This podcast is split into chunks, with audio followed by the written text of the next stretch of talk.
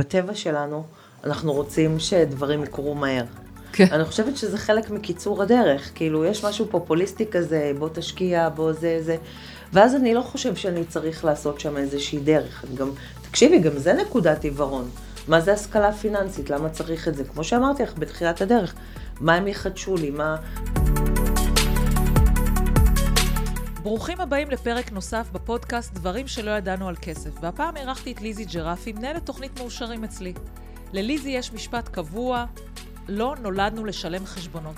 אז איך המשפט הזה הוביל את ליזי לתהליך כלכלי מאוד מאוד משמעותי, עד שזה הפך להיות דרך חיים שלה, ועד שהיום היא מלמדת אנשים אחרים כיצד לעבוד עם הכסף שלהם. פרק מדהים, מאחלת לכולם האזנה נעימה.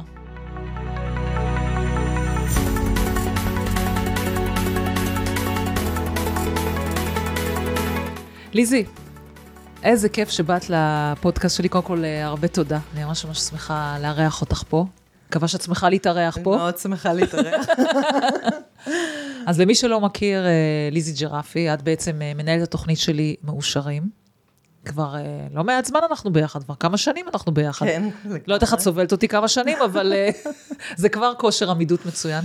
תספרי קצת לחבר'ה ששומעים עכשיו קצת על עצמך. מה הביא אותך בכלל להיות בתחום הזה של כלכלי, מנטור כלכלי, כל הדברים האלה, את בכלל לא באת מהתחום הזה, את בכלל מקום נכון. אחר לגמרי. מה, מה את עושה פה? אני באמת לא הגעתי מהתחום הזה, אני התחלתי, בכלל עבדתי המון שנים אה, במקום ציבורי, אה, בכלל לא בתחומים של אימון. התחלתי עם מדעי התנהגות, זה מה שלמדתי בהתחלה, ופרשתי באמצע. אז אה, בהתחלה אה, באמת אה, למדתי את התחומים של מדעי התנהגות, יצאתי לדרך עם זה, היה לי כל מיני מחשבות ורעיונות, ואז החיים קרו.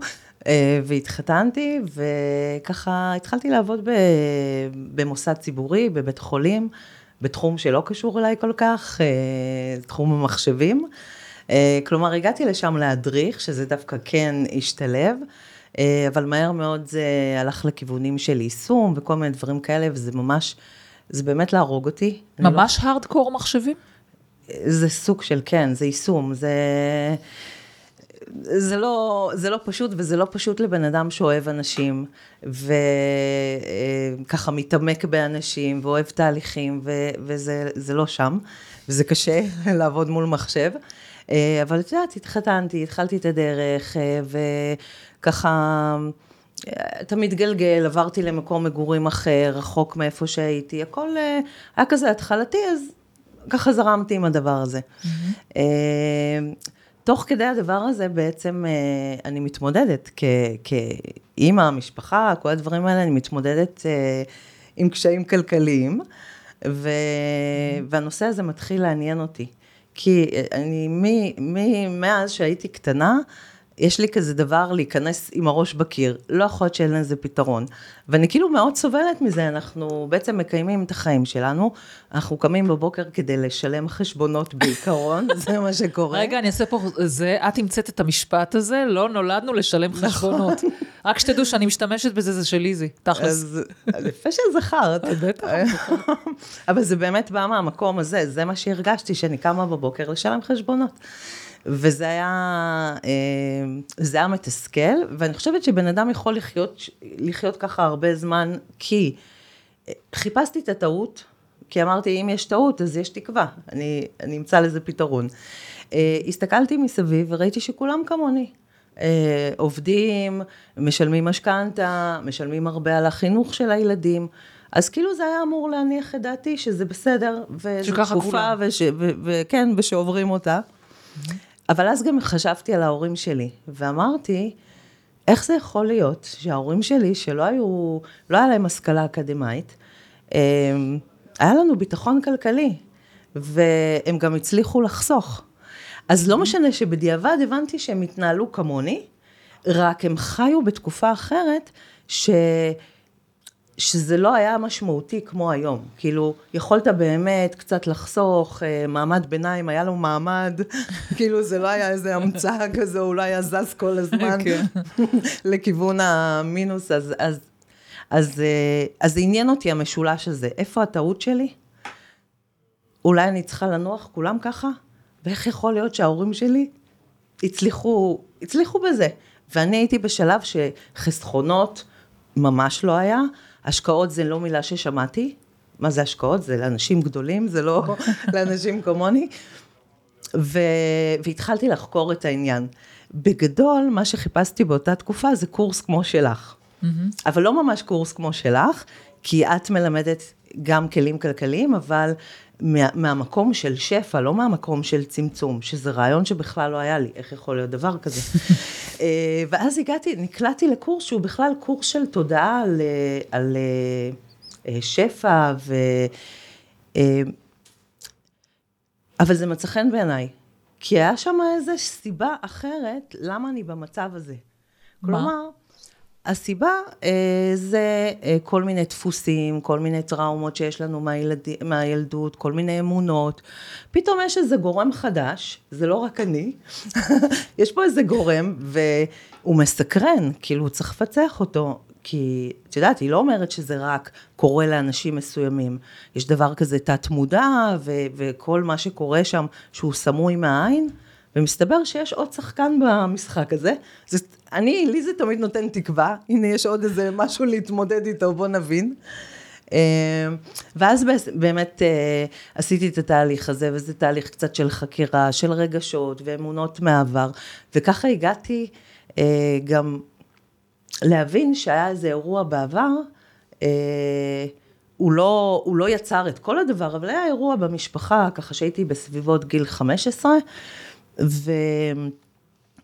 ואבא שלי היה, היה לו איזה, לא, זה לא חוב שלו, חוב של מישהו אחר, אבל הוא כאילו היה ערב שם, ובגלל שהוא היה הכי חזק כלכלית, אה, לכאורה, כן, מעמד ביניים, לא צריך להגזים, אבל החוב הזה בעצם, מכל מיני סיבות נפל עליו.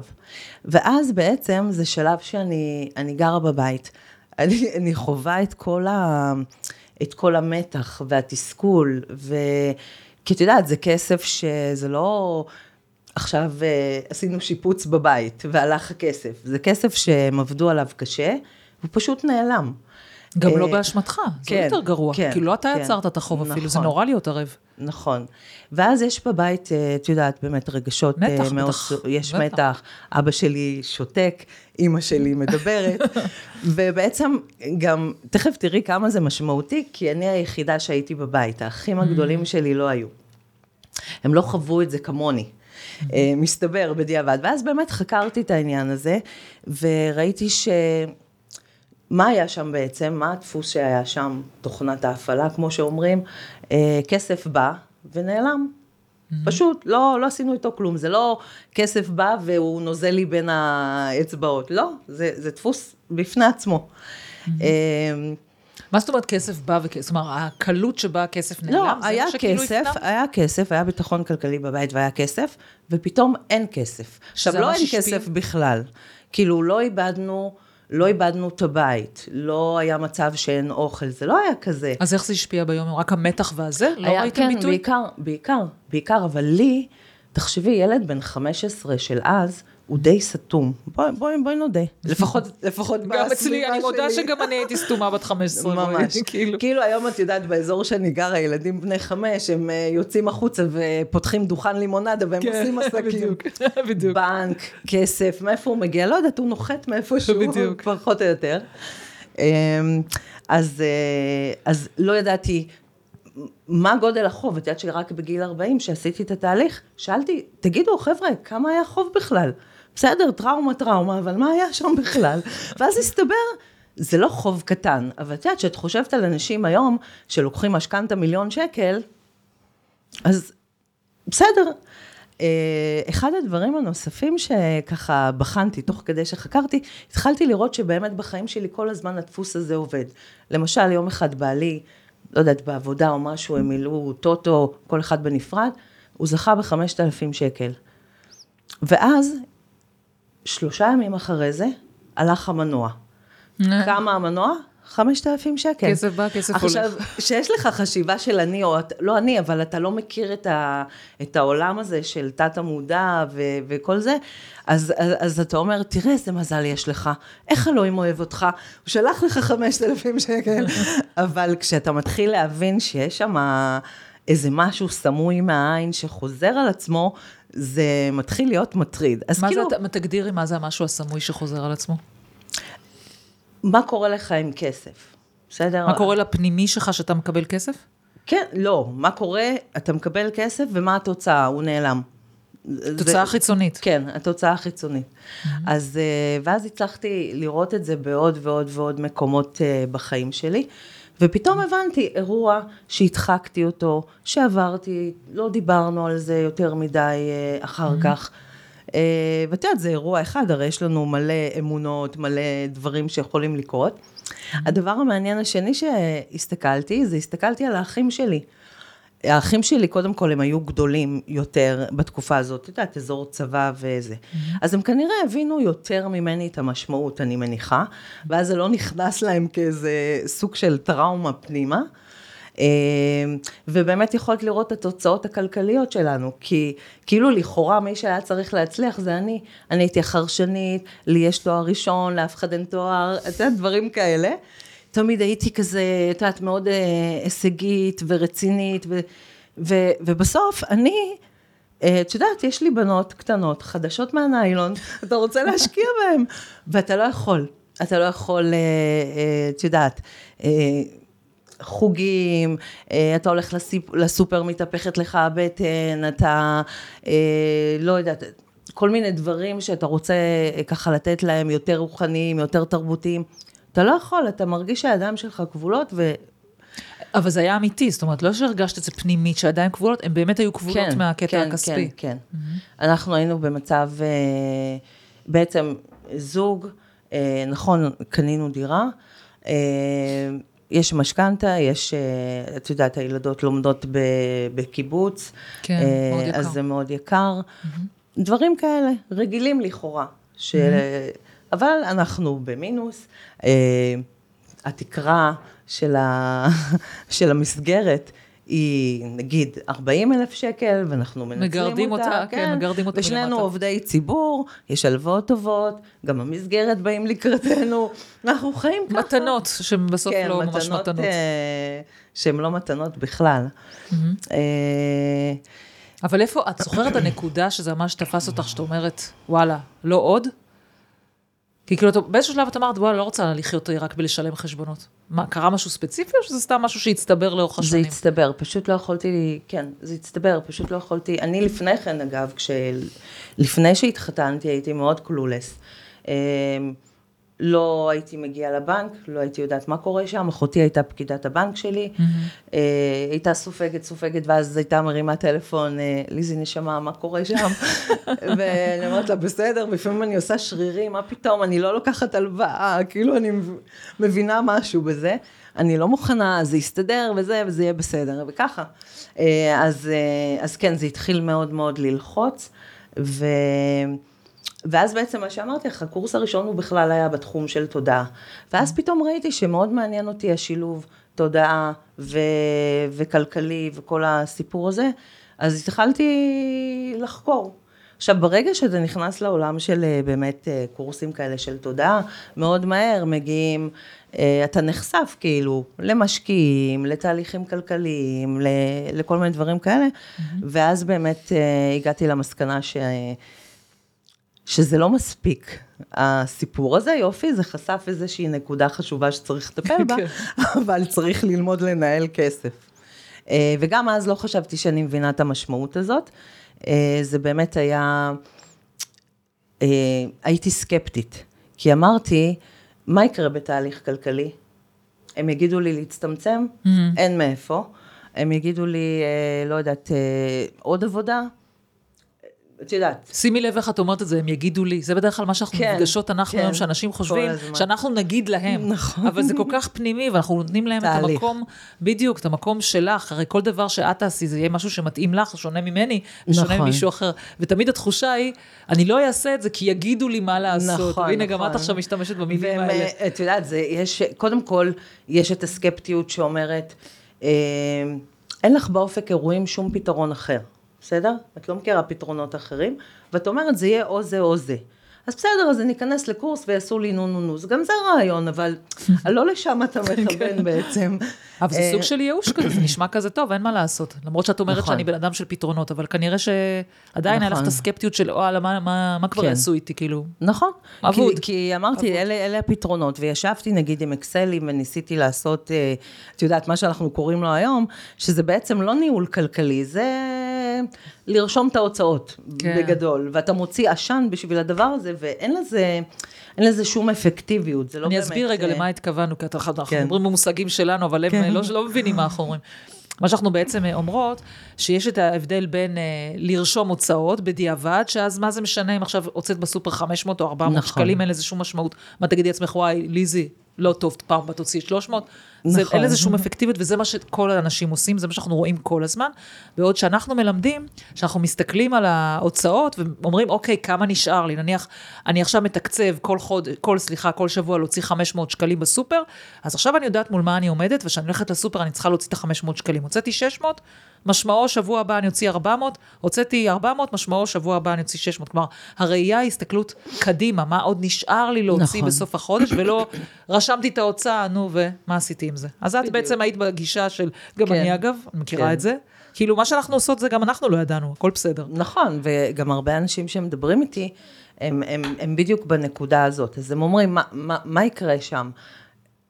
מי ישלם לי את הטסט? מי ישלם לי את החינוך של הילדים? הם לא מצליחים להבין שיש דרך של גם וגם, ואני יכולה, אני הכי מבינה אותם, כי אני הייתי שם.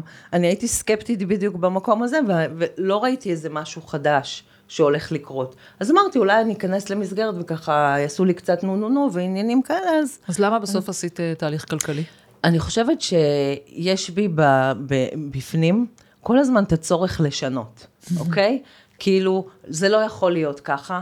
את מבינה? אני עם, עם ראש בקיר, ויש לי את המקום שאולי גם אם הוא סקפטי וחשדן, אני בסוף כן נותנת לעצמי, כי אני רוצה לפתור דברים, אני רוצה להתקדם, אני לא רוצה להיתקע. ואני לוקחת את הסיכון. כי, כי את יודעת, יש סיכון שזה לא יצליח, ו, וסתם הוצאתי כסף, אבל, mm-hmm.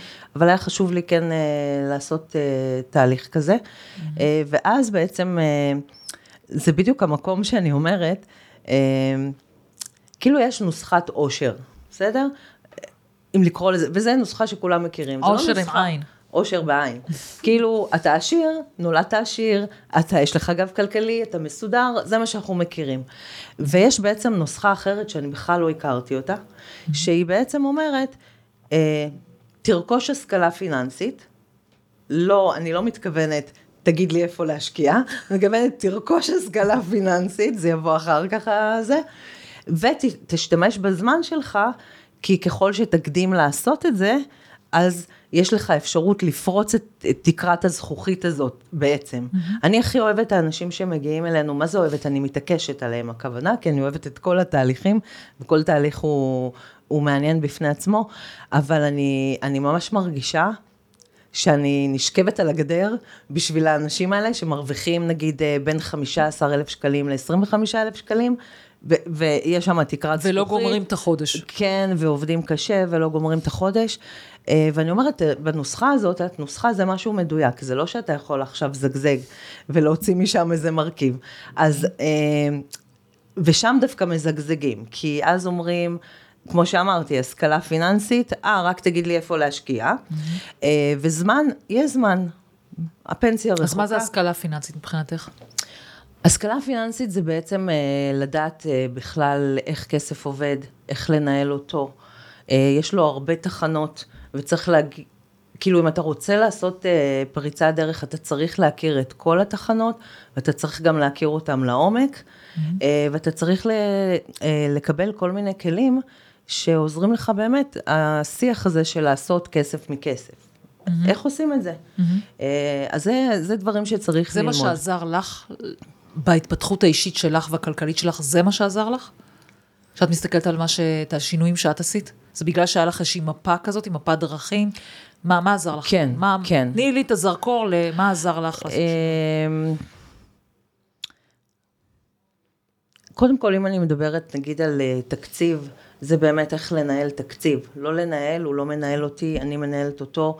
יש לו עוגנים, יש לו היגיון, יש לו, אה, אה, משהו מצטבר לאורך זמן שנוצר שם, אה, ואז באמת המקום הזה אה, של להיות ערוך, הרי יכול להיות מצב עכשיו שמישהו מדבר איתי, והוא אומר, תראי, הייתי רוצה להירשם לקורס, הקורס נשמע מדהים, אבל בדיוק החודש, המכונת כביסה התקלקלה. כן, בלטם כלשהו. שאצלנו, שעושים תקציב, אין אחר כך בלת"מים. נכון, בדיוק. צוברים לנו בלת"ם, ואז הבלת"ם שמגיע, אנחנו משלמים משם ולא נכנסים לבור תקציבי. נכון. שזה מה שאנשים אולי, אני כבר אתן פה טיפ על הדרך, שכל אחד מתבקש לשים בצד איזשהו סכום כסף, כדי שכמו שהלך לכם המכון, נו, המנוע. המנוע, בדיוק, אז היה כסף, אה, וזה תמיד אגב קורה. וזה נקודה טובה להדגיש איך נוצר שפע פתאום. כי אם נערכתי, וגם, ה, לא יודעת, המנוע הלך, עדיין יש לי תוכנית, כי בתוכנית שלי יש גם ללמוד, יש גם חוגים, יש גם טיפולים, כאילו, נכון. ואז לאורך זמן, אתה, אתה נערך עם היעדים האלה ועם הדברים האלה, ובאמת... אז הם, לא מפתיעים אותך. וזה לא מפתיע נכון. אותך יותר. כאילו, את יכולה להמשיך עם הלימודים נכון. שלך, בעוד שהלכה מכונת כביסה, ולא קרה שום דבר, נכון. כי היא צברת עבורה כסף, וכשהכסף הזה יתרוקן למכונת כביסה, אנחנו ממשיכים עדיין לצבור לבלטם הבא, שבטוח יבוא, רק אנחנו לא יודעים מתי. נכון. אוקיי. Okay. ואז באמת אתה לא נמצא במצב של או-או. כי לפני שאתה עושה תהליך כלכלי, אתה במצב של או-או. או שיאללה חיים פעם אחת, או שאני לא יכול להרשות לעצמי, ופתאום יש גם וגם. Mm-hmm. וזה גם וגם מתוך המשאבים הקיימים. כשאני עשיתי חישוב אחר כך, אחרי שעשיתי תהליך כלכלי, על התקופה שהיא הייתה קשה, כמו שתיארתי בהתחלה, mm-hmm. פתאום אמרתי, אם היה לי את הכלים האלה עכשיו, קודם כל הייתי חיה ברווחה ביום-יום, שזה מדהים לחשוב על זה, איך זה יכול להיות, זו אותה משכנתה, זה אותו נכון. זה, זה לא הגיוני. והדבר השני, שעשיתי חישוב שגם יכולתי לחסוך לפחות 2,000 שקל. אז תסבירי את זה. עכשיו אני שומעת אותך, וואלה, מה, מה קרה לליזי הזאתי? מה היא שתתה לפני שהיא התראיינה? אמ, זה כמו שאמרנו, אחד זה שאתה נערך ליעדים, ושום דבר לא מפתיע אותך, ויש לך חסכונות שהם איזה מעטפת אה, ביטחון אה, אה, ראשונית, ואתה גם... מראש חוסך, זה לא אולי זה יקרה, אולי זה לא יקרה. זה יקרה. אה, זה יקרה, זה נערך. קבוע, כן. בדיוק. כן. Mm-hmm. אז כל הדברים האלה בסופו של דבר הם מצטברים, ולא בהכרח עלה שקל במשכורת, mm-hmm. או בהכנסה, וזה כאילו לחלק את העוגה אחרת, להשתמש בה אחרת. אני אתן לך עוד דוגמה מאצלי, אגב, שאני עשיתי את האמון הכלכלי הראשון שלי, ועשיתי גם את התקציב וכל הדברים האלה. מה שקרה אצלי, כי אנחנו הרי מלמדים, שנניח, אם סתם דוגמה, אני שמה 500 שקלים למסעדה. אוקיי? זה הסעיף שעשה לי את השינוי. נניח, אני לא זוכרת כמה שמתי באמת, אבל נניח וזה היה 500 שקלים למסעדה בחודש, והחודש לא יכולתי לצאת, לא יודעת, הייתי עסוקה וזה. העובדה שפתאום בחודש הבא יש לי אלף שקלים, כי עדיין אני שמה כל פעם 500 שקלים, אני יכולה לצאת למסעדה באלף שקלים, כאילו זה, וואו, כי, כי את מכירה את זה שאת הולכת למסעדה ואז את כזה מתקמצנת, לא, אז אני לא אזמין יין, אני אזמין כן. מים, כזה. אז פתאום, וואלה, הכל טוב, אני יכולה להזמין באלף שקלים, ו- וזה בסדר, כי זה בתקציב שלי, זה כאילו, אמרתי נכון. לי שזה חשוב לי, כלומר, כי זה חשוב לי, כי החלטתי מראש, כי זה אהבה עם הבנות שלי וכולי וכולי. כלומר, השפע בא מתוך זה, ככה אני פתאום הרגשתי את זה, תפסתי את זה, מתוך זה שאני בחרתי להוציא, כלומר, לא נדחפתי עכשיו למסעדה וכאילו, אז כמה אני אוציא טוב, אני אתקמצן, אני אתקלב, אני אזמין ארוחת ילדים לילדות כן. וכל מיני כאלה. אלא מקום שאמרתי, תקצבתי וזה בסדר. כאילו, נכון. האני הפנימי אמר לי, זה בסדר שתוציא עכשיו 500 שקלים. נכון, ואתה מוציא את זה בכיף. אין לך שמה... תהיות, רגע. כן. רגע, אבל יש את המשכנתה עכשיו. כן, בדיוק, זה לא קשור. זה כאילו, יש פה כמה... נכון. אה, אה, למשל, אני, אני ניסיתי להסביר את זה אז בזמנו לבעלי, שהוא קצת, אה, הוא התעכב אחריי ב, בנכונות ככה להיכנס לתוך הדבר הזה. Mm-hmm. למשל, לא יודעת, עגבניות שרי יקרות עכשיו. אבל את יודעת שזה דבר קטן, אבל אני, ואז ניסיתי להסביר לו את העולם הזה, שזה בכלל לא קשור מה זה עכשיו, ההוא יקר, אה, זה לא קשור. אה, וזה בא מהעולם של הצמצום, כן? אז אה, אתה עשית איזשהו תקציב, ו- ואתה מכניס לשם את הדברים החשובים, ובין היתר, אם זה חשוב לך, אז זה גם יקרה. נכון. כאילו, גם אם זה הדבר הקטן הזה, וגם אם זה להשקיע, וגם אם זה לחסוך, זה כל הזמן נמצא אה, ככה בצורה מאוד... אה, באופן כזה שזה זה, זה פשוט קורה, אוקיי? אתה לא מחכה שזה יקרה, mm-hmm. אלא זה פשוט קורה, כי יש לך תוכנית עבודה, זה סוג של תוכנית עבודה, ככה אני מתייחסת לזה. סוג של תכנון. בעצם לא נופלים עליך דברים. כל הקטע של נכון. ניהול כסף, שאנחנו מתכננים. נכון. אז מה עוד למדת ככה בתהליך שלך? אה, קודם כל גם אה, למדתי על, אה, בכלל, על נושא של השקעות וחסכונות, שזה היה רחוק ממני. הרעיון הזה, שאני יכולה, שכל מיני חלומות שיש לי, אני בעצם יכולה להכניס אותם לתוכנית פעולה.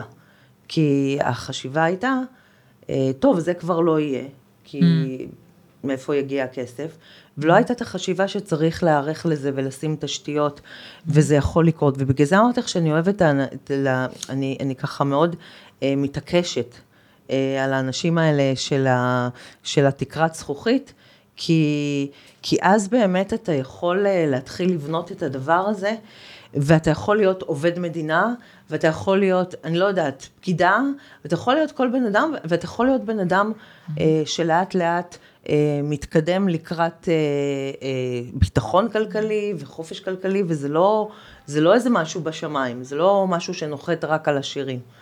אז הרעיון הזה, הוא, הוא הדהים אותי. אני כאילו היום למשל אומרת, אני לא יודעת איך בן אדם מסתובב בלי תכנון כלכלי. איך הוא חי? זה פלאפון, מפתחות ותכנון כלכלי, זה לא יכול להיות.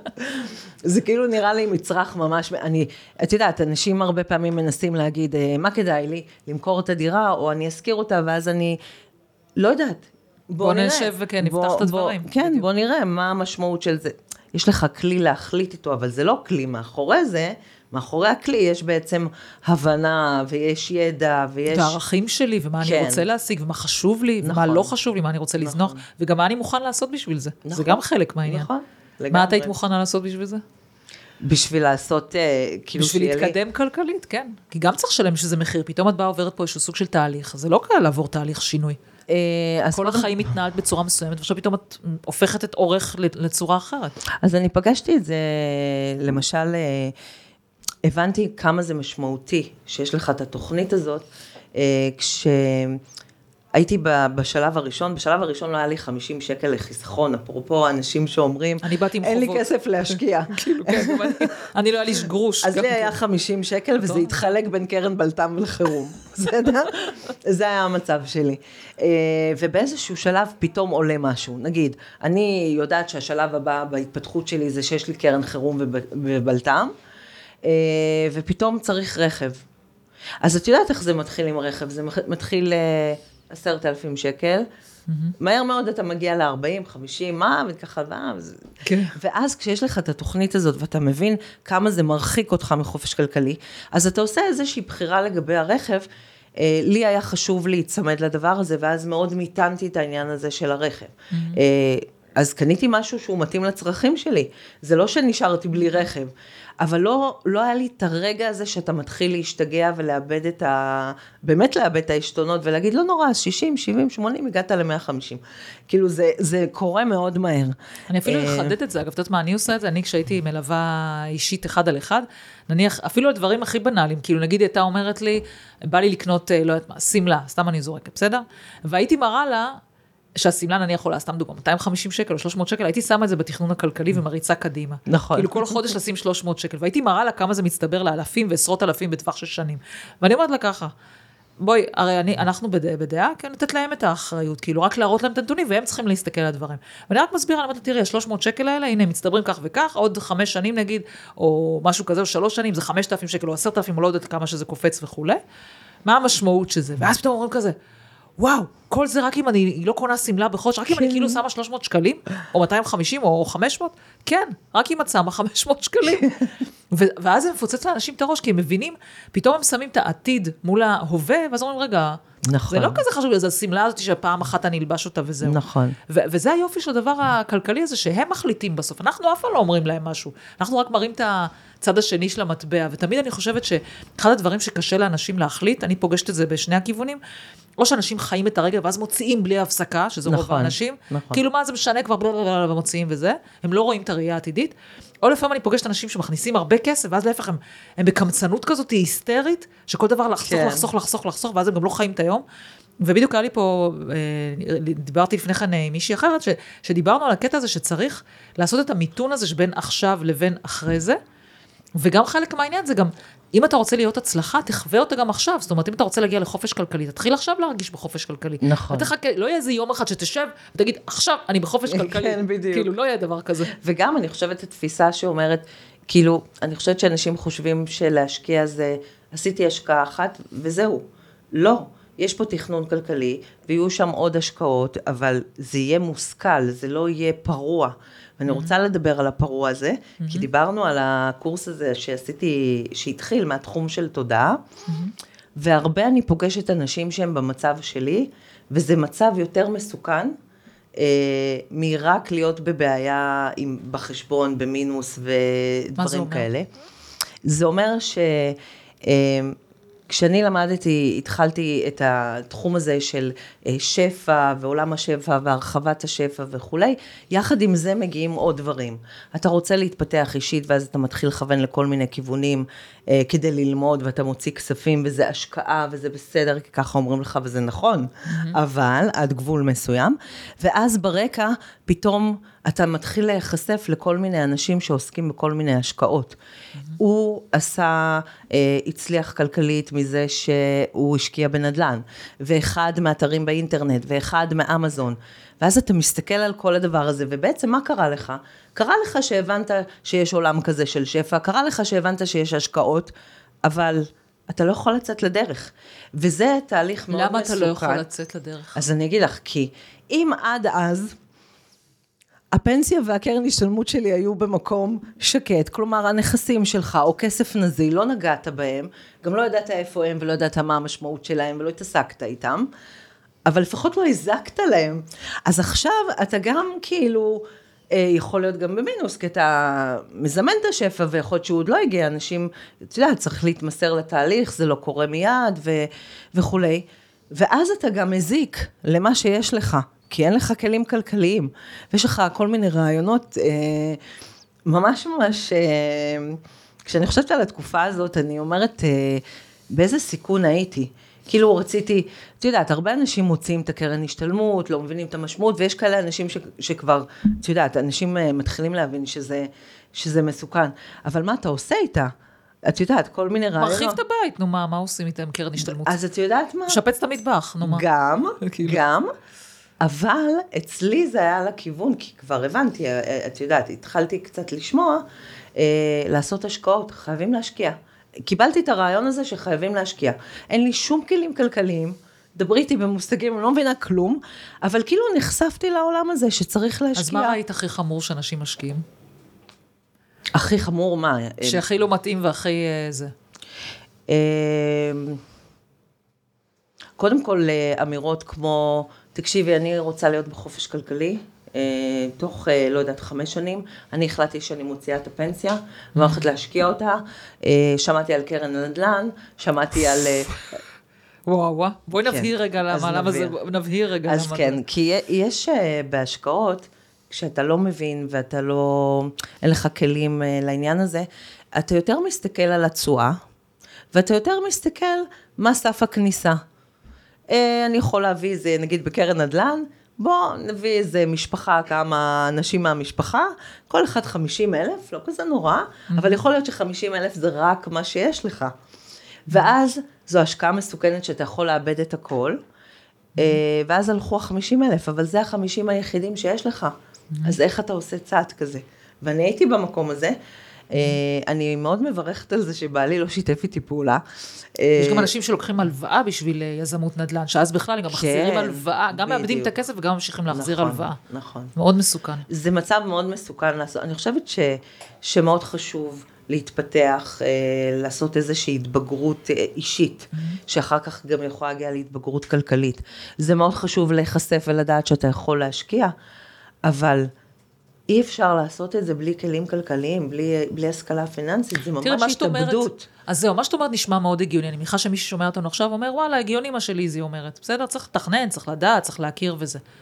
אבל אנחנו נתקלים שמרבית האנשים לא עושים את זה. למה את חושבת שאנשים לא באמת אה, משקיעים על הדבר הזה? כי הרי זה השקעה ב- בידע, היא השקעה בידע, אנחנו רואים את זה לילדים שלנו. אם אני אשאל עכשיו אותך, או כל אדם, מה, לא תשקיע, הנה, את הלכת ללמוד, אה, שילדים, שילדות ילמדו בקיבוץ. אני מניחה שחשבת, וואלה, זה חינוך טוב, כן. נכון? וכל אחד, תשאלי כל אחד, כל אימא וכל אבא יגידו, וואלה, החינוך של הילדים שלנו, מקום ראשון, אנחנו נכון. נחפש את המקום הכי חשוב. נכון. החינוך והדיור, אנחנו גם יודעים שזה ההוצאות כן. הכי גדולות. ומצד שני, אנשים לא אומרים את אותו דבר על עצמם, וואלה, אני לא יודע איך להנחיל לילדים שלי חינוך פיננסי, חינוך כלכלי, לא יודע איך לנהל את הכסף שלי, והם לא אומרים לעצמם אותו דבר, וואלה, כמו שאני עכשיו משקיע לילדים שלי בחינוך הכי טוב, אני לא משקיע על עצמי בשביל המשפחה שלי והילדים שלי. נכון, אני... יש לך אני- תשובה לזה? כי תמיד זה מציק. קודם כל, אני אגיד, אה, בקו שלך, אני אגיד שזה תמיד מפתיע אותי, שזה הדבר האחרון שלומדים. כאילו, זה לא מפתיע אותי כי הייתי שם, אבל אני גם, זה, עכשיו שאני אה, חווה דרך אחרת, זה מפתיע אותי, כי, כי אני אומרת, רגע, כל דבר שקורה לנו בחיים וכל דבר שאנחנו רוצים בחיים, הכסף מחולל אותו. אז איך יוצא שזה הדבר האחרון בעצם שאני לומד? זה, זה לא הגיוני, וב, ובאמת אני אומרת, זה אה, תהליך כלכלי, הוא מאוד מדייק אותך מקצועית. הוא מאוד מדייק אותך אה, אה, בעסק.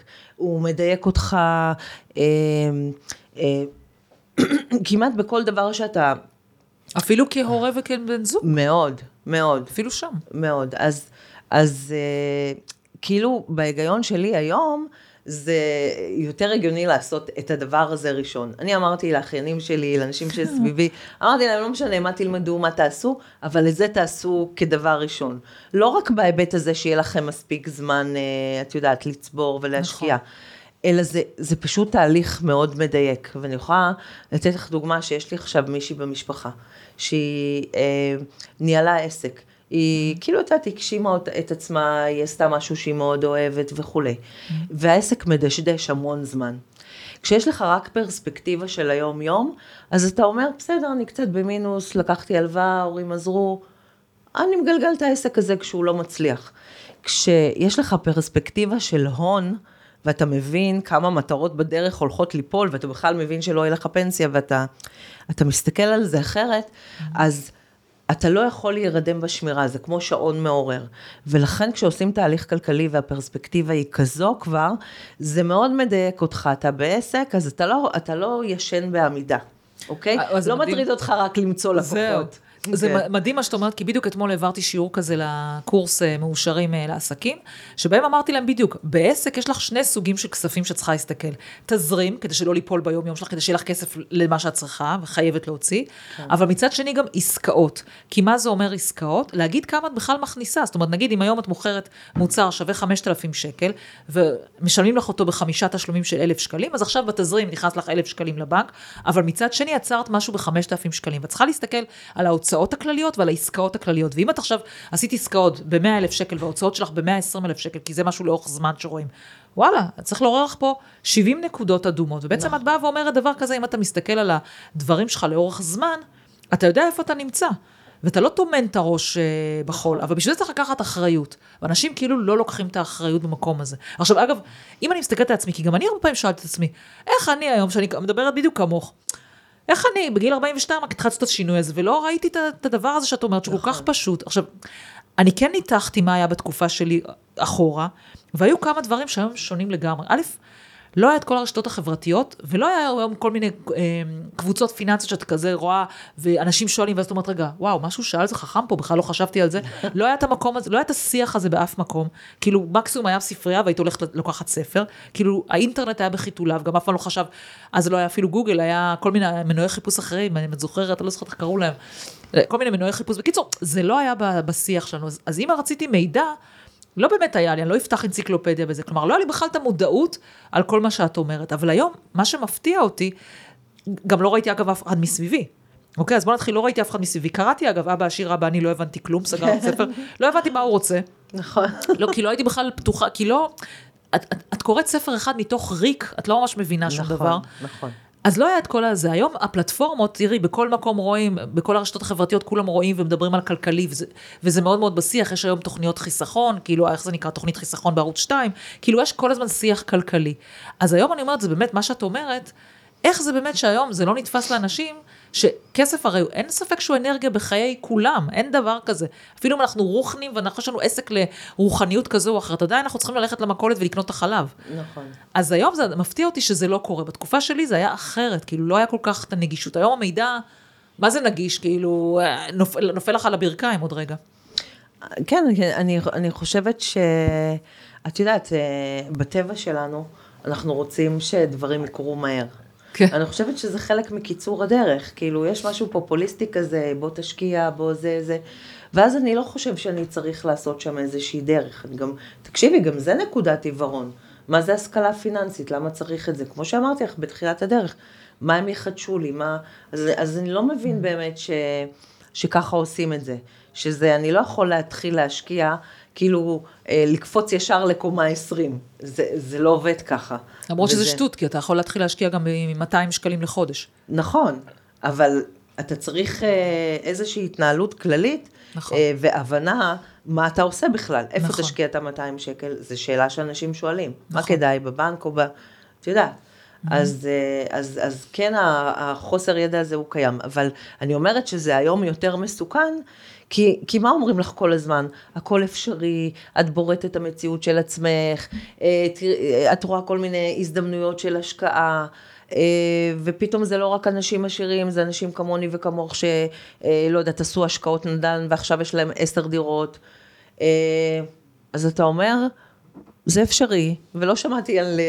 על נפילות, כן, כי, אז, כי זה לא אז, לא מספרים. כן, אז, אז זה, זה נשמע טוב. אני תמיד אומרת לאנשים שמדברים איתי, אני אומרת להם, תקשיבו, אנשים שלא יודעת, מוכרים קורסים בכל מיני תחומים של uh, השקעות נדל"ן ואתרי אינטרנט וכל הדברים האלה, אתם חייבים להבין שגם הם באיזשהו מקום עברו תהליך פיננסי מתישהו. יכול להיות שהם עשו את המכה הראשונה, המכה, כן? יכול להיות שהם עשו את זה, ואז הם הבינו שהם צריכים והם עשו את זה. יכול להיות טיפה אחרי, יכול להיות לפני, בכלל נערכו לזה. אבל זה קרה הדבר הזה, וזה דבר ש, שאי אפשר לוותר עליו לפני, אם הגעת למסקנה שאתה רוצה להשקיע, אתה חייב ללמוד איך להשקיע. בוא נחדד את זה, את יודעת מה, אנשים רצים לנדל"ן. בוא נעשה רגע, אני, נשים את זה על השולחן, נגיד, כן. השקעה בנדל"ן, בסדר? אני רוצה לקנות נגיד דירה להשקעה, אני כבר מפותחת, אה, רוב האנשים רוצים דירה למגורים, אבל אני כאילו יותר התפתחתי, אני אומרת, אוקיי, אני רוצה דירה להשקעה. עכשיו, אני, אנשים אומרים, אוקיי, אנחנו רוצים דירה להשקעה ורצים לקורס אה, נדל"ן. אומרים, אוקיי, אז אני כבר יודעת את הכיוון שלי, יאללה, אני הולכת לזה.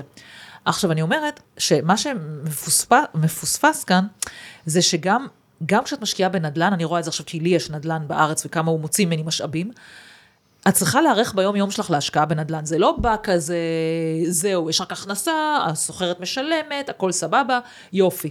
והמשכנתה משתלמת על ידי השכירות וכולי, זה לא ככה. כלומר, אני חייבת להיערך לזה, ואצלי אה, יש לי באמת הקרן בלת"ם שערוכה לדבר הזה, הקרן של הבלתי צפוי, ואני כן רואה למשל שיש לי הוצאות בלת"מיות ה... בשתי, בשני אופנים ביום יום שלי. אחד, כל פעם משהו מתקלקל או דברים מהסוג הזה, או איזושהי אה, סתימה, או לא משנה מה, ואני צריכה לשלם אלפי שקלים. והדבר השני שקרה, שבגלל הריביות עכשיו הגדולות, שעולות, אז המשכנתה שלי, אם היא התחילה ב-3,300 והשכירות הייתה 3.5, זה היה לי פער חיובי של 200 שקלים, היום כבר המשכנתה שלי כבר נושקת את ה-4,000, מ-3,970 או משהו כזה. זאת אומרת שעכשיו אני בפער שלילי של 500 שקלים בתקציב. בתקצ... עכשיו, איפה התקציב הזה? הוא לא על השמיים, התקציב הזה של הבית שלי. כן. אוקיי? עכשיו, בגלל שאני נערכתי לזה ואני יודעת שיש את המרווחים האלה, אז, אז זה לא מפיל אותי. אבל אנשים לא לפעמים עושים את הפעילות הזאת, הם הולכים ורוכשים דירה, ולא מבינים עכשיו שאו שפתאום הם צריכים להוציא עשרת אלפים שקל על הדוד, או על סתימה, או על נזילה, או לא משנה, ולא כל דבר משלמים הביטוח. או שלחילופין, פתאום יש פער בין השכירות, ולא דיברתי איתך בכלל על זה שיכול להיות שהסוחרת מחר עוזבת, ויש לי חודש עכשיו, שוואלה, 4,000 שקל עליי. נכון. מאיפה אני עכשיו מביאה את זה? אני חייבת להיערך לזה. מאוד, כן. וגם, אה, אה, אה, אחד הדברים שאנחנו עושים זה באמת להבין, הרי ההשקעה היא רק אמצעי, אוקיי? אז זה באמת להבין אם ההשקעה הזאת היא מתאימה לנתונים שלי. יש את המקום הזה של הדיוק, מה מתאים לי, ולא... עכשיו יש דירה ב- ביוון וזה מאוד אטרקטיבי, אז אני הולכת על זה. ואני נתקלת במצבים גם מאוד עצובים. את יודעת, אם אני מדברת עם מישהי שהיא עכשיו בפנסיה, היא עובדת בשלוש עבודות. אה, בזמנו היא קיבלה 400 אלף שקל והיא אמרה, זאת הפנסיה שלי. והיא הלכה וקנתה שלוש דירות בארצות הברית. אה, ואז בתקופת הקורונה לא הייתה שם הכנסה והיה עניין של דייר שנשאר בבית והיא לא יכולה לפנות אותו. היא עשתה את זה בעצת חברים, אה, עם חברה טובה שליוותה אותה בעצם, והיא במצב הזה, היא בקושי קיבלה הכנסה מהדירות, וואו. ועכשיו שהיא נמצאת במצב הזה, היא בעצם אומרת, אני חושבת שמה שאני צריכה זה לשפץ את הדירות, ואז, את מבינה, אנחנו נאחזים בהחלטה השגויה, אנחנו בעצם לוקחים יעדים שהם לא נכונים לנו, ואז אנחנו גם מממנים אותם לא נכון. אה, אנחנו לא מבינים את רמות הסיכון של ההשקעה. אה, ואת יודעת, עם 400 אלף שקל, כשהיא הבינה שזאת הפנסיה שלה, אפשר היה לעשות משהו אחר, ואני תמיד שואלת, זה משנה מאיפה יגיע הכסף, אה, מאיפה, אה, את יודעת, מאיפה תייצרי את הפנסיה הזאת, או את היעד הזה. אז, אז זה לא כל כך במה אני אשקיע, אלא איך אני בונה תוכנית טובה, ומתוכה אני בכלל מבינה מה נכון לי. ו- ובמה אני הולכת להשקיע כדי להגיע ליעד הזה. שאצלה ברור שמישהי מבוגרת שאין לה פנסיה, להשקיע בדירות בארצות הברית, שכולל אלמנט של הסתמכות, כי היא מסתמכת, אין לה כן. מושג איפה זה, אולי היא קנתה ב-50 אלף דולר וזה נשמע לה כאילו פצצה, כי בארץ זה עולה מלא כסף, אבל אולי כל הרחוב עולה 20 אלף דולר, או לחילופין קנתה ב-50 אלף דולר במקום שהוא סלאמס, מקום שאי אפשר להשכיר אותו, וכולם שם, לא יודעת מה, נרקומנים וכאלה, וכל חמישי ושני יש שם בעיות וכאלה, ואף אחד לא רוצה לשכור, להשכיר, לשכור. אה, כלומר, זה בדיוק הקטע הזה שבעצם זה מדגים את מה שאת אמרת מקודם, שאנשים הולכים להשקעה כי היא השקעה, כי הם שמעו, אבל היי, אולי אם הייתי בחורה בת 20 בלי משפחה, אז לשים 400 אלף שקל שלוש דירות בארצות הברית, זה עוד נשמע הגיוני. אבל כן. מישהי שלוקחת את הפנסיה שלה ושמה משהו בסיכון גבוה, אבל עזבי שזה דירה, כאילו יש את ההטייה הזאת שאם זה דירה, אז זה קירות. לא משנה, בארצות הברית זה דיקטים, אבל אה, כאילו, זה קירות, אז זה משהו שאני יכול להאחז בו, וזה כל כך שגוי. כי לפעמים הדירה, בואי, הערכה יורד, אה, או יש, אה, כמו אצלי עכשיו, שאני סובלת אה, מנזילות כל הזמן של הדירה מעליי. כלומר, זה לא, זה לא דבר ש, שלוקחים אותו במה, דבר ש...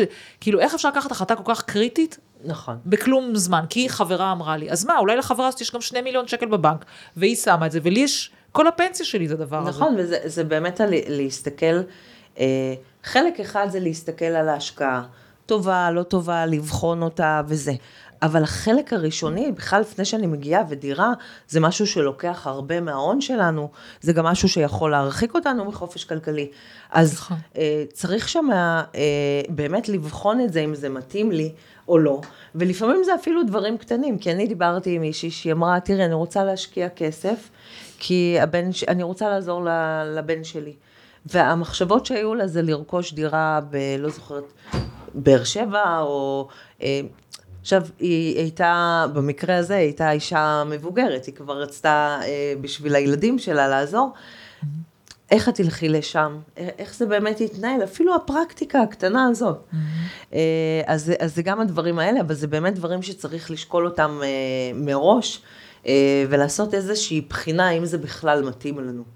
אה, וכאן אנחנו, אנחנו מסכנים את עצמנו, אנחנו הרבה פעמים מכניסים את עצמנו להלוואות שאנחנו לא צריכים להיכנס אליהן, זה משליך על, ה, על היום-יום שלנו. אבל את יודעת זה שאני בעצם מסתכלת- לא מביא אותנו למקום שאנחנו מכוונים. אז זהו, אז אני כאילו מסתכלת בכוונה רגע, אני אצא אותך, כי אני רגע אומרת עכשיו, עכשיו מישהו מקשיב ואומר, וואו, ליזי מדברת כאילו, זה גדול, זה ענק מה שהיא אמרה, נכון, היא צודקת, זה ענק, זה גדול וזה. זה באמת אבל לימודים כאלה מסובכים? זה באמת לא. כזה גדול?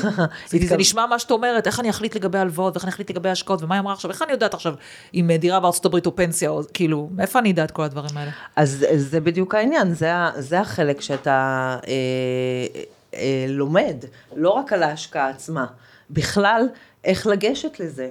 והלימודים עצמם הם, הם, הם אה, אני תמיד אומרת לאנשים שזה פחות מבגרות. כאילו, באמת, בגרות אתה...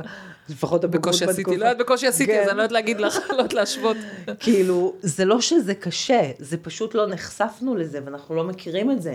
זה ממש אה, משחק, את יודעת, אני שחזרתי שפעם אה, עבדתי במשרד עורכי דין, והם היו גם כלכלנים, כאילו היה להם תואר שני ב, ב, בכלכלה, הם, זה, זה היה בתחום המיסוי. ואני זוכרת שהם ישבו שם וכינסו פגישה. כדי לדון בפנסיה שלהם, והם ישבו שם כמה שעות. ואז אני, היום, היום אני כאילו אומרת, מה הם עשו שם בעצם? כאילו, זה, זה מאוד פשוט, זה לא, זה לא מסובך, זה לא מורכב, להפך, אני חושבת שאצלנו, בשלב שכבר לומדים על אה, נכסים, די צריך להחזיק את המתאמנים רגע ולהגיד נכון. להם, בסדר, גיליתם את האור, אבל רגע, בואו נעשה נכון. את זה עם תכנון כלכלי נכון. ולא... אה, ישר נרוץ. כן, וישר נרוץ. אז ככה זה הופך להיות קל. אה, מצד אחד, זה פשוט הופך להיות מושכל, זה לא שזה מפחיד, זה הופך להיות מושכל, ואז זה לא מפחיד. כאילו, אני חושבת שברגע שזה לא נעשה ב- ב- בדרך עם, אה, שם איזה מתודיקה, אז, אז, אז זה מפחיד. כי אני לא יודע, היועץ אומר לי ככה, וזה אומר לי ככה, אז מה אתה אומר? כאילו, אני לא יודע איך לבחור, אין לי שום... ההצפה הזאת, בסוף נגרמים כן. להצפה, היום דווקא, להבדיל מהתקופה שלי שלא היה כמעט כלום, או לא ידעתי איך לגשת נכון. לזה, היום להפך, אני כל כך נחשפת, ואז רגע, זה אומר ככה, זה אומר ככה, זה אומר ככה, אז אני לא עושה כלום, כי אני מפחד, כי כולם, נכון, לכולם. יש אינטרסים וכאלה. קיפאון. מה את הכי גאה, ב...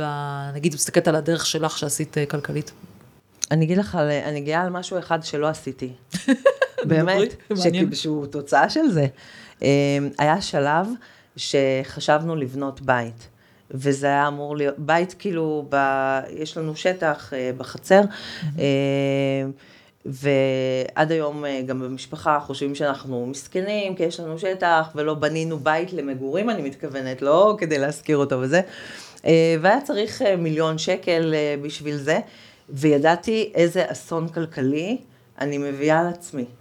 ו- ואני חושבת שבזכות התהליך הזה, אני לא, אני לא עשיתי את הדבר הזה, ושהוא כאילו הכי מתבקש. את יודעת, נגיד, אה, ירון בעלי מאוד רצה לעשות את זה, וזה לא שהוא ביקש לעצמו משהו שהוא, שהוא לא אפשרי, אה, או משהו שלא רוב האנשים עושים. אה, ויכולנו להיכנס לזה, ואני לא יודעת איך היינו יוצאים מזה. למה? כי זה, לא, כי זה לא היה נכון לנו לממן את ההוצאה הזאת, שהיא הוצאה מאוד גדולה, היא גם לא מכניסה שום דבר. כי הייתם גרים שם. כן, היינו גרים שם, ו... וזה בזכות, זה בזכות התהליך הכלכלי, שפתאום אתה מבין, אחרת לא הייתי מבינה, והייתי אומרת, אוקיי, הבנק מאשר לי, מעולה. התקציב עומד בזה, יופי, אז בוא נבנה בית. אה, פחות או יותר, ככה מחליטים. אה, אז, אז זה היה מאוד משמעותי, זה היה, אה, זה דברים שקרו ככה לאורך שנים, התעסקנו בדבר הזה, כן, לא, למה לא, ואז כשהיה לי את הידע, אז, אז ממש הייתי נחושה שם, זה כבר לא היה...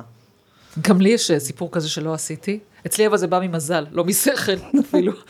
אני לפני שעשיתי את התהליך הכלכלי שלי, רציתי לגור בקיבוץ איפה שאני גר, רציתי לקנות שם בי- בית. אה, והמחירים עלו מאז, אגב, אה, אז היה שם איזה בית שנדמה לי היה אה, מיליון ארבע מאות או משהו כזה, ומבחינת משכנתה יכולתי לקחת את המשכנתה, והיה לי את ההון העצמי וכל מיני כאלה. ורצה הגורל, והבית שהיה מיועד למכירה, היה שם כל מיני עניינים משפטיים כאלה ואחרים, וזה התארך. וכשבאתי לחתום על החוזה, מאוד רציתי את הבית למגורים בקיבוץ שם, מאוד אהבתי את מה שראיתי שם וזה. ואז כשבאתי לחתום על החוזה, היה, את יודעת, זמנים מסוימים מתי אני צריכה להשלים את הכסף. ביום זה, ככה וככה וככה וככה. ופתאום נכנסתי ללחץ, כי לא ידעתי מה, אם אני אצליח, אצליח למכור את הבית ההוא ולקבל את ה... את יודעת, כדי שזה יהיה לי אחד מול אחד, כן. back to back. וכל הזמן התייעצתי עם העורך דין וזה, והוא אמר לי, תקשיבי, זה תהליכים משפטיים, אני לא יודע, כאילו, אני באמת לא יכול לדעת אה, מתי זה יתגמר, ייגמר וזה. ובאמת, אני זוכרת את הערב הזה, ישבתי כזה, אני זוכרת על הספה בבית, וכאילו ממש הייתי עצובה, כי ידעתי שאני הולכת לוותר על הבית שנורא רציתי, וידעתי שמחר אני מתקשרת ואומרת לו שתשמע, אני לא יכולה לחתום על החוזה, וכך היה, התקשרתי למחרת, אמרתי, תשמע, לא יכולה לחתום, אני לא יכולה לדעת. לימים, אגב, טוב שעשיתי ככה, כי באמת הכספים לא הגיעו בזמן שהייתי מתחייבת אליהם. אבל כל הקטע הוא, ואז עשיתי את התהליך הכלכלי, והתחלתי ללמוד על כסף, והבנתי שהתכוונתי לקחת את כל ההון שלי, שהיה לי אז, את כולו, להוסיף עליו משכנתה, שהיא גם לא הייתה קטנה, אוקיי? לא היה לי כוח אמצעים וכאלה, ובעצם זהו. הייתי גרה בדירה שאכלתי את כל ההון שלי, לא היה לי שום הון, אימא יחידנית עם שתי בנות, לא היה לי שום הון, בזה זה נגמר. אז למה אני יותר מזל משכל? כי רק בגלל הקטע המשפטי, אם נגיד הכסף היה לי ביד, הייתי עושה את זה כבר. הייתי עושה את זה. כן. מאוד רציתי גם. שתביני, כאילו, אני הייתי עצובה ממש. לפעמים תמיד אומרים את הקטע הזה שאתה לא יודע מה טוב, מה לא טוב. כן. כאילו קורה לך משהו, אתה חושב שזה הכי גרוע, בסוף וזה זה מתגלה לטובה, טוב. כן. נגיד, אני פוטרתי בגיל 42, ומאז עשיתי קפיצה כלכלית, אישית, אה, מה שאת לא רוצה, אבל כאילו אז היה סוף העולם. אז אותו דבר עם הדירה הזאת, עם הבית הזה, ממש רציתי אותו. אני לא יכולה לספר לך את האכזבה. העניין הוא, שבסוף הדברים קורים, זה לא... מה, רוצה לשמוע אבל קטע? לא סיפרתי לך את הסוף. היום, כשאני מסתכלת על הבית הזה, אז הוא היה נראה כמו בית קטן בערבה, הוא היה כזה מין צוק כזה וזה. אממה, באותו זמן שלא קניתי, זה היה כבר לפני כמה שנים, השני בתים בצדדים שלו התרחבו, והיה גם מותר, כאילו עשו את זה מבחינה חוקית, התרחבו, והיום זה נראה כמו רכבת. היום זה אה. נראה כמו בית רכבת, כאילו אין לך כמעט, לא מכאן ולא מכאן, לא משני כן. הצדדים. אז כאילו בדיעבד גם טוב שלא קניתי את זה, כי כל כך התלהבתי מהמרחבים הפתוחים, בסוף באו וכל אחד הוסיף שם, כן, זה כן. מדהים, מדהים. אז את רואה כל דבר הוא נכון. נכון. נכון. אני, אני, אני באמת, זה אחד הדברים שאני אומרת, ש, שכל דבר שיתעכב ככה הוא באמת לטובה בסופו של דבר. אה, אבל פה, אה, אני, אני כן חשוב לי להגיד, אה, זה לא בהכרח שאתה לא תקנה את הבית, זה לא בהכרח שלא תקנה את הדירה להשקעה. אה, לפעמים קורה ש, שפתאום משהו שמאוד רצית, בשנייה, בתהליך כלכלי, הוא כבר לא מעניין אותך. כי אתה רואה משהו אחר, אתה רואה מטרה אחרת. אני אתן לך דוגמה שהייתה לי מתאמנת, שבאמת היה לה תקציב אה, ממש מפנק, מכל מיני סיבות. אה, היה לה פנסיה, אה, הייתה אמורה לקבל אה, פנסיה אה, תקציבית. כלומר, היא ידעה אה, מה יקרה שם, והיא אמרה לי, אל תגיעי לי בתקציב. אמרתי לה, בסדר, אני לא נוגעת בתקציב, אל תעשי. אני אומרת להם תמיד, רק תעשו אותו, בסדר? אנחנו לא ניכנס עכשיו ל... לחקור אותו יותר מדי.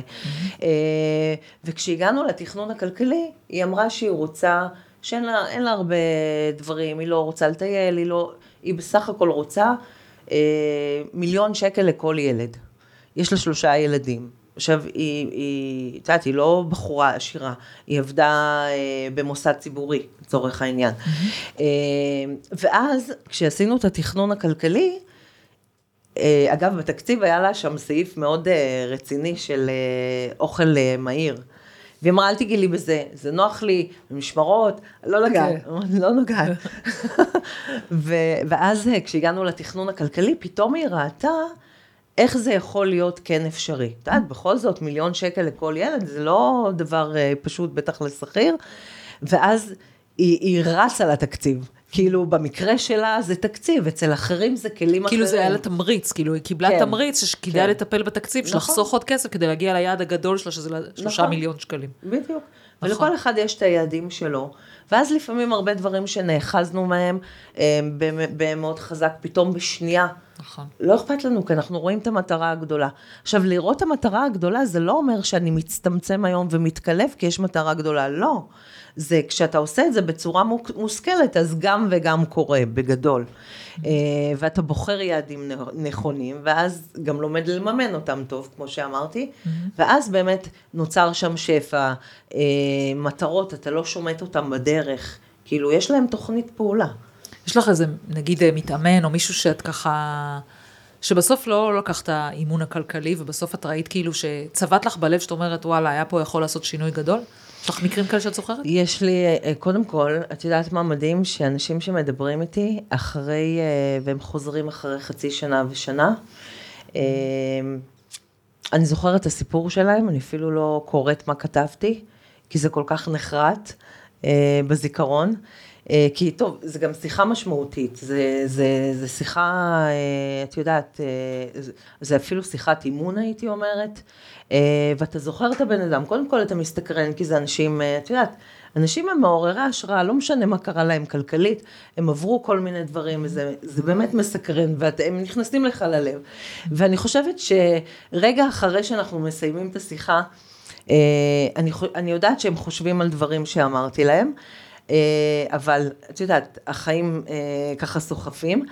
אה, אני חושבת שהם לא יודעים שהם, אה, הם, שזה נשאר איתך אחר כך, הפספוס הזה, ה- אה, זה שאתה אתה יודע שיכל להיות עכשיו מפנה, אני אומרת, זה כמו דלתות מסתובבות. המון פעמים אני מרגישה את זה.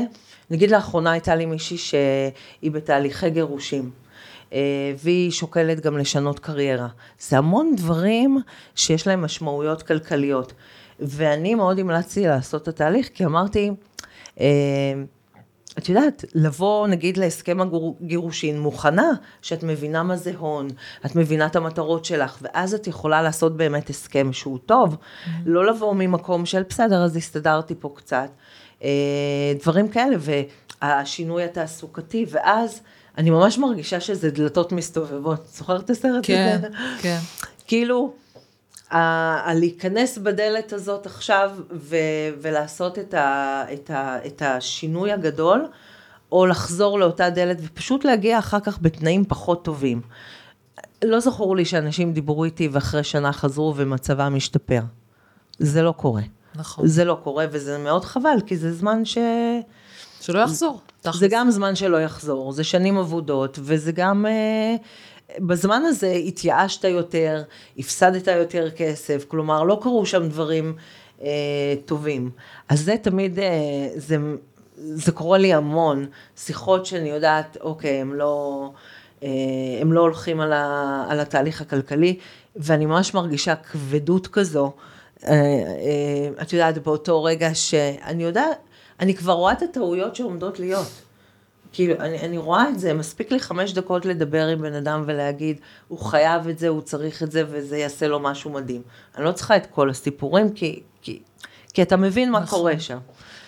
את אז... יודעת, אצלי, אצלי דרך כלל זה פוגש אותי במקום של אימהות יחידניות, שאני עושה איתן שיחות לפעמים, ובגלל שאני אימא יחידנית, זה מאוד תופס אותי, ואני רואה, כאילו, אני אומרת, כמפרנס יחיד, זה לא חייב דווקא אימא יחידנית, אלא גם מישהו שהוא מפרנס יחיד.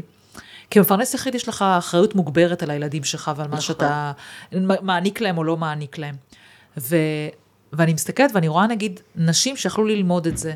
ולדעת באמת לתת יותר טוב לילדים, בטח הם רוצים להרחיב את המשפחה ודברים מהסוג הזה, והם כאילו נמנעים מזה, וזה צובט לי בלב, כי אני יודעת איפה יכולה להיות, אבל את יודעת, את לא יכולה, את יכולה להביא נכון. אותה משוקת, את לא יכולה לשתות... אה, אני חושבת שגרוע מזה, זה חברים. זה mm. חברים שאתה רואה אותם בהתרסקות. ואתה, וזה אגב, אני תמיד אומרת שבסוף זה לא כמה יעלה לי התהליך הזה, כי אתה בא לחברים ואתה נותן את זה בחינם. בחינם, רק בואי, אל תעשי את... נכון. וזה קשה, כי אתה, אתה כאילו אומר, איפה הגבול? בסדר, אני גם חבר, אני רוצה לעזור ואני גם איש מקצוע, אבל איפה אני שם את הגבול? כי אני חושבת שאני, אחד הדברים שדווקא יצא לי ללמוד אותם בתחילת הדרך כמאמנת, זה מתי אי אפשר לאמן מישהו. היה לי כזה אה, ניסוי כזה עם, עם זוג, אה, שבעצם היא הייתה יועצת עסקית, והיא הייתה, את יודעת, מתעסקת בתחומים של שיווק. והיא לא הצליחה לשווק לבן הזוג שלה לעשות את התהליך. כן. וזה היה המקום שהבנתי שבאמת אתה לא יכול לגרום למישהו לעשות משהו. חייב להיות כאילו, פנימי, זה חייב כן, להיות משהו, כן, רצון פנימי. כן, זה חייב להיות החלטה, וזה קורה הרבה, אני חושבת שהרבה אנשים מוותרים על תהליך כלכלי אה, בגלל העניין הזוגי. שנגיד אחד מהם הוא בעניין והשני לא. אה, ואז הרבה פעמים שואלים אותנו, איך אני אגרום לו אה, לרצות את התהליך? אה, אז, אז אני למשל עשיתי בחירה כזו. כאילו, הייתי הרבה שנים, ב... לא הרבה שנים, כמה שנים, מכירה את בעלי, הוא בן אדם מקסים, הוא בן אדם מדהים ויש לו הרבה איכויות, אבל הנושא הזה, גם שיטת הלמידה שלו היא אחרת, הוא לומד אחרת, mm-hmm. ולא התאים לו. כל המשימות, לא יודעת, כן, זה לא התאים לו. אז אז כמה שנים הייתי במקום של איך אני אגרום לו, הבאתי לו סרטונים, סיכמתי לו, שלחתי לו, הכל איך אני אגרום לו. ו, ובסוף הפסקתי לגרום לו ואמרתי, אוקיי, אז מה אני עושה? אבל אני מבינה את המשמעות ואני רוצה לקדם את החיים שלי ואני דואגת לבנות שלי, גם הוא דואג, אבל בדרכו שלו, כן. וזה לא יעבוד. אה, ושחררתי את המקום הזה, ואני אומרת את זה גם לאנשים שמגיעים לנקודה הזאת, אה, נשים, גברים, אה, אז שאפשר לעשות את זה גם לבד. כלומר, mm-hmm. דרושה איזה מידה של, אה, את יודעת, של שיתוף פעולה, אבל אה, זה עדיף מלא לעשות את זה, אוקיי? זה עדיף מלא לזרוק את, ה, את המטרות שיש לנו אה, אה, לפח בדרך, כי זה לא מסתדר. ואחד הדברים המדהימים, קודם כל, כשאתה עושה תהליך כלכלי, אתה גם יודע לדברר את זה יותר נכון. כי בתהליך הכלכלי יש המון דברים, זה, זה היגיון, זה, זה דבר שאתה לא יכול להתווכח איתו, כי ככה כסף מתנהג. ואז נכון. כשאתה כבר עברת תהליך ואתה כבר לא מדבר מהבטן, אתה מבין מה אתה אומר, אז, אז גם הצד השני מתחיל להתחבר. ואני אספר לך שלמשל ירון, לפעמים יושב בשיחות סלון והוא מדבר כמו דנה מליניאק. עכשיו הוא לא ראה... אוי, אני צריך לדבר עם ירון עכשיו. הוא לא ראה סרטון אחד שלך, הוא לא מכיר, הוא לא זה. אבל את יודעת, הוא חי... סופג את זה. הוא סופג את זה דרכי. וזאת הדרך שלו, והנה הוא למד ושיתפנו פעולה, ויש בינינו שיתוף פעולה מדהים במקום הזה. אז יש כל מיני דרכים לעשות, כאילו לפעמים רואים את זה דיכוטומי, אם בעלי לא מצטרף אז אני לא יכולה לעשות. ואני חושבת שמה שעומד מאחורי זה, זה גם העניין של אחריות. כי אם הוא עכשיו לא מצטרף, כל האחריות עליי. אה, ולפעמים זאת הסיבה, זה לא שמטילים שם וטו הרבה פעמים אה, נכון. לא לעשות. הימנעות, אנחנו פתאום עכשיו אני צריכה לקחת את זה על עצמי ואני לא ממש אה, כן. רוצה. בוא, בוא נסיים עם איזה משהו אופטימי. ספרי לי על איזשהו תהליך שעשיתי עם מישהו שמבחינתך כאילו, וואו. אמ, הייתה לי מתאמנת שבעצם היא הגיעה הכנסות נמוכות, אה, אין נכסים, יש מחלה אה, כרונית ברקע, היא צריכה להכין עתודות וגם ביום יום. אה, וזו מתאמנת שהבהירה לי אה, באמת בצורה הכי טובה אה, כמה חשוב ה mindset שלנו וההחלטה שלנו, שיש פה מפת דרכים ואם אני נצמד אליה, אז אה, בהכרח הדבר הזה קורה. אה, ודיברתי איתה אחרי שסיימנו את התהליך, דיברתי איתה שנה אחרי זה, והיא, והיא סיפרה לי שקורים לה דברים מדהימים, והיא היא ממשיכה ללמוד, היא חוזרת על התכנים, היא עושה אה, בדיקה של כל מיני השקעות, ו...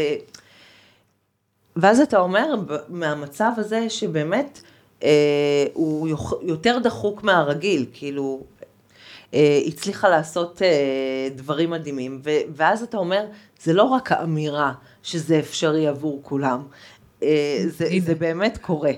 זה באמת קורה. אה, צריך פשוט, אה, את יודעת, שואלים אותי, מה אחוזי ההצלחה שלכם? אז אני שואלת אותה, מה אחוזי המחויבות שלך?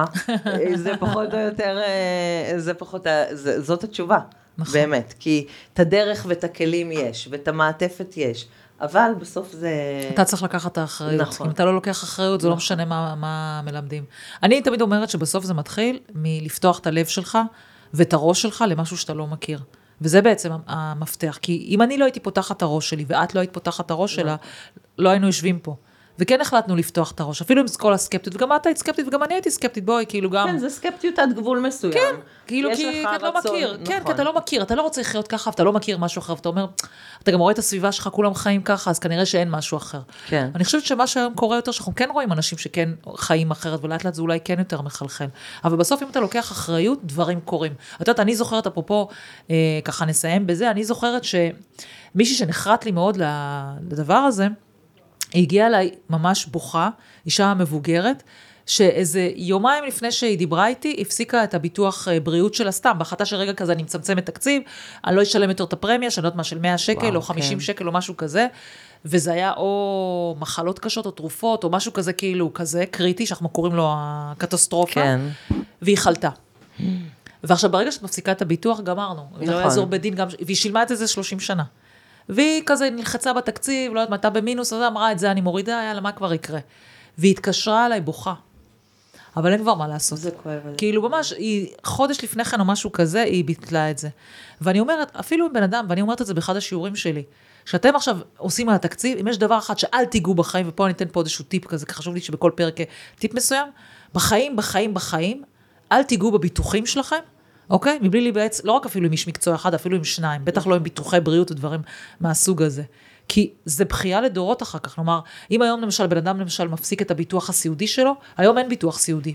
יותר אין את זה, זאת אומרת, הפסקת, גמרנו, אין יותר לרכוש את זה חדש. וגם אתה לא יודע אם אתה תהיה חולה, אם אתה תהיה חולה, אף אחד לא יבטח אותך.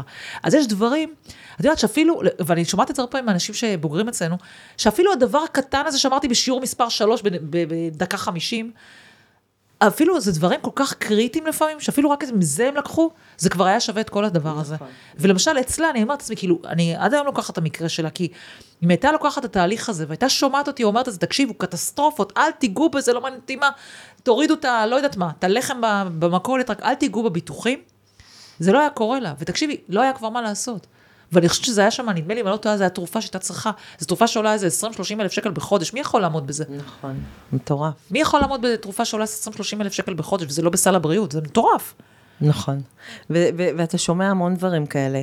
כל מיני קטנות, החלטות קטנות כביכול שאנחנו עושים, כן. וזה כאילו לא משמעותי, ואתה כ- כאיש מקצוע, אתה, אתה, ב- אתה מצטמרר, בצמרמורות. מצטמרר. בצמרמורות, כי לפעמים כן. אתה גם לא יכול להגיד כלום, כאילו, מה נכון. עשית, כאילו? נכון, לא, עזבי כאילו. בדיעבד, גם לפני, זה, זה נכון, נכון. רעיונות שיש לאנשים, שוב, זה נובע מ- מרצון טוב, הם רוצים, את יודעת, להתקדם ולהצליח ו- וכולי, אבל באמת אני חושבת שבמקום הזה צריך לעשות את זה בצורה יותר מושכלת. מה את כאילו, מציעה להם לעשות? אם עכשיו הם צריכים לקחת פה טיפ אחד של ליזי מה- מהפודקאסט, אני, אני הייתי אומרת שבסופו של דבר אני מגלה שהכל יושב על שלושה דברים. אני לא מאמין בעצמי, אני לא מאמין שזה אפשרי, ולא מגיע לי. בסוף, עם כל הסיפורים, זה יושב על שלושת הדברים האלה. אה, ו, ואני אומרת, נגיד במקרה שלנו אנחנו נותנים גם להתנסות. אה, ואתה אומר, אז בוא תתנסה, ו- ותראה, כאילו, זה לא, לא קורה שם כלום, כאילו, אתה לא, אתה לא מסתכן. אה, ואני אומרת שלפעמים השוק למוח, זה בדיוק העשייה. ויש אנשים שמגיעים אליי ומתלבטים ומדברים, ו- ויש אנשים שמתאים להם פשוט לקבל את השוק למוח הזה בעשייה, בלחוות ולהגיד כן או לא. אז אה, אני חושבת שזה מחזיר אותנו לתחילת השיחה, שאמרנו שהיינו סקפטיות, אבל היה לנו את המקום הזה שמאמין אה, שחייב להיות איזשהו פתרון, אה, ולעשות את זה. ליזה, אני רוצה להודות לך שבאת לזה. קודם כל, רוצה להודות לך שאת בצוות שלי, ושאנחנו עובדות ביחד כבר לא מעט שנים. גם לי. ואת עושה כל כך, אה, את עושה כל כך טוב לאנשים, והפעילות שאנחנו עושות, פעילות שאנחנו עושים ביחד היא פעילות חשובה, ונותנת לאנשים תקווה, ומקום, וכלים, ו... והרבה תודה שאת שותפה לדבר הזה. תודה לך שהזמנת אותי. ולהיות חלק מהצוות שלך זה באמת, אה, זה, זה כיף גדול, ויש שם סיפורים גדולים שקורים, ו, וזה תחושה של, אה, של שליחות גדולה. לגמרי. תודה, יקירה. תודה. ביי. ביי ביי.